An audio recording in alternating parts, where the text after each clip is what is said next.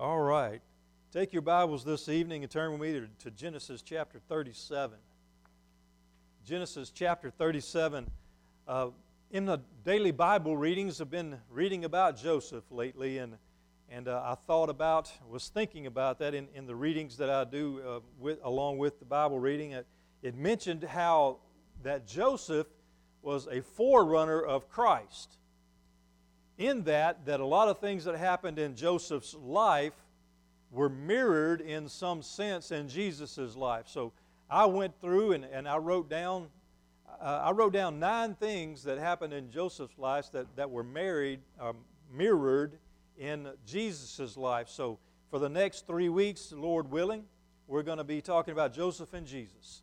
And tonight we're going to be discussing part one of that. So, three things tonight that happened in Joseph's life that were mirrored in Jesus' life. So let's go to Genesis chapter 37. We'll begin in verse 1 and we'll read through verse 11. And God's word says to us tonight Now Jacob dwelt in the land where his father was a stranger, in the land of Canaan. This is the history of Jacob. Joseph, being 17 years old, was feeding the flock with his brothers and the lad was with the sons of Bilhah and the sons of Zilpah, his father's wives, and Joseph brought a bad report of them to his father. Now, Israel loved Joseph more than all his children because he was the son of his old age. Also, he made him a tunic of many colors. But when his brothers saw that their father loved him more than all his brothers, they hated him and could not speak peaceably to him. Now Joseph had a dream, and he told it to his brothers, and they hated him even more. So he said to them, Please hear this dream which I have dreamed. There, were, there we were, binding sheaves in the field. Then behold, my sheaf arose and also stood upright. And indeed, your sheaves stood all around and bowed down to my sheaf. And his brothers said to him, Shall you indeed reign over us? Or shall you indeed have dominion over us? So they hated him even more for his dreams than for his words. Then he dreamed still another dream and told his brothers and said, Look, I have dreamed another dream, and this time the sun, the moon, and the eleven stars bowed down to me. So he told it to his father and his brothers, and his father rebuked him and said to him, What is this dream that you have dreamed? Shall your mother and I and your brothers indeed come to bow down to the earth before you? And his brothers envied him, and his father kept the matter in mind. Tonight we're looking at Joseph and Jesus. Let's pray together. Father, we do want to honor you with everything that we say, do, and sing, and think. Everything that we, that we are tonight, we ask be pleasing in your sight. Father, as we open up your word and we look at these things that, that were written for our encouragement, for our benefit, for us to, to know and to see, we pray that you will not only increase our knowledge, but our devotion to you. Knowing that you know all things ahead of time, and that, Father, you have ordained that we be here tonight, studying, worshiping, praising you. So, Lord, as we do just that, we ask for your blessing we pray, Father, that you will teach us and that we will be more submitted to you every day, every moment. In Jesus' name, amen. Amen. All right, so in our passage of Scripture tonight, we find that, that Jacob has come back from Padan Aram, where he married his wives and started having his children, and, and the Lord inc- increased his um, his wealth. He had all kinds of cattle and flocks, and his family was growing really big. And then he moved back home. Uh, so he moved back to Canaan and he dwelt in the land there. Uh, it says there that, that Joseph was 17 years old. And then it mentions in verse 3 the first thing that Jesus and Joseph had in common there was that they were loved by their fathers. It says, Now Israel loved Joseph more than all his children. We have to understand that, that Joseph was the son, the only son at this time of, uh, the, his wife, or his mother Rachel, not Rachel, Rebecca. Y'all hang on, I got my, my, my R's mixed up. His mother, okay, Jacob's wife. Jacob loved her, and he was serving uh, her father in order to, to be able to take her in marriage. Seven years. And after that, after the seven years, he was supposed to be married to her, and then Laban swapped Leah in for, for Rachel. I've got it right now, Rachel. It took me a minute. I had one of those Joe Biden moments. I'm sorry. But it, it's Rachel. So, anyway, um, then they made an agreement for him to work seven more years to marry Rachel. So he did that. And then he worked six more years, and, and during that time, he gained flocks and herds and all of those things. Then he moved back to Canaan because the Lord God came to him and told him, you know, go back to the land of your father. So he did that. And now his son Joseph was his only son by uh, Rachel. And because he loved Rachel more than he loved all of his other wives, he loved Joseph more than he loved all of his other sons. But there's a reason given there. It says, because he was the son of his old age. Yeah, I, have tried to kind of figure out how old um, Jacob was. I think, and this is my recollection or my figuring, I think he was about 75 when he went to Padan Aram. Uh, so he was much older than that by the time that um, when he got back, when Joseph was 17, you know, he was probably in the neighborhood of at least 100 at this point.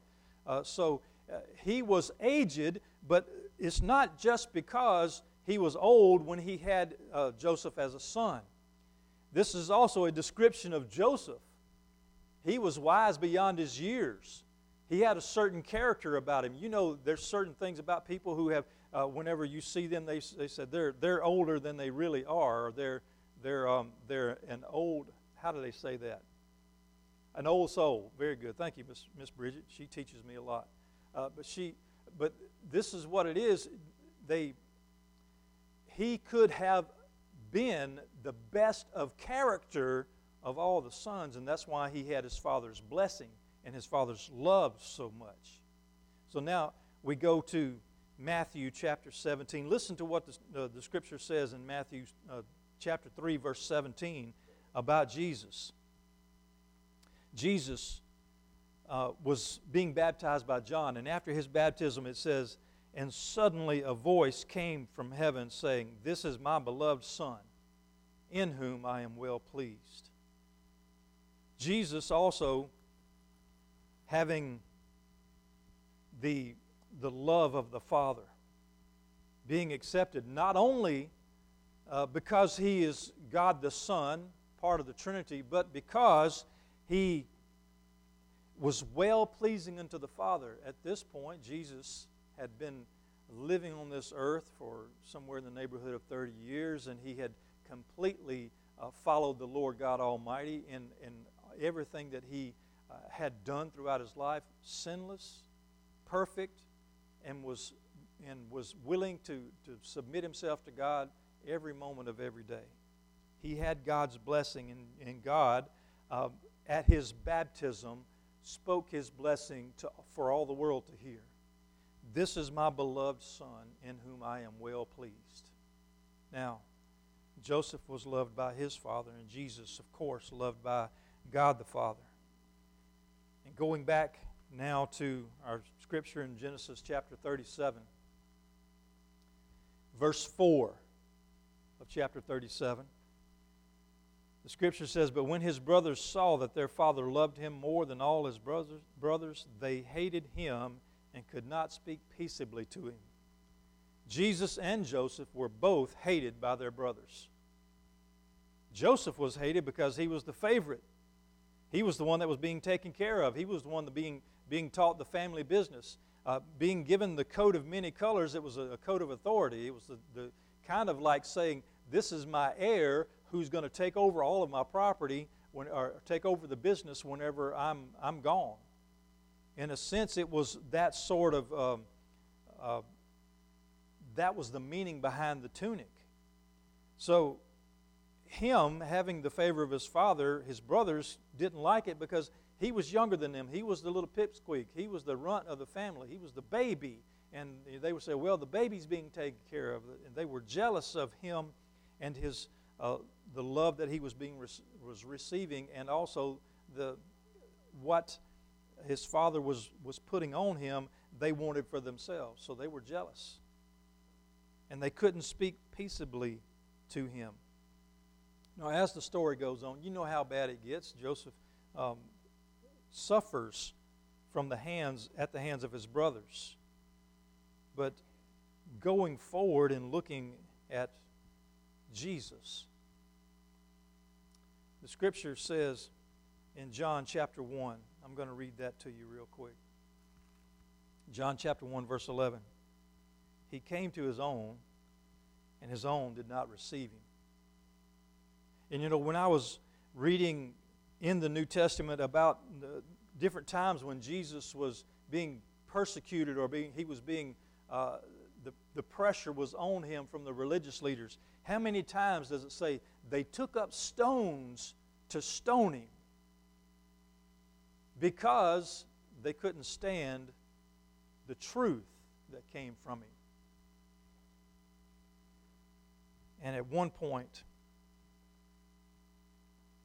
Jesus, well, at several points, and I, forget exactly how many times that they, they actually threatened to stone him, but every, just about every time it says that they, they took up those stones and, and then Jesus was unavailable to them in some supernatural way, or either he, he was removed from their midst, or he slipped out, or, or got away from them. How many times would he have been killed uh, if they'd been able to stone him? And they felt they were righteous in doing that because they hated him. They hated what he was saying and what he stood for. Uh, they, they hated the fact that he was telling them that they were wrong. Joseph was hated by his brothers, and Jesus was hated by the world. He told his disciples, The world hated me first, so surely it's going to hate you. Jesus and Joseph were both hated by their brothers. But going back again to Genesis chapter 37.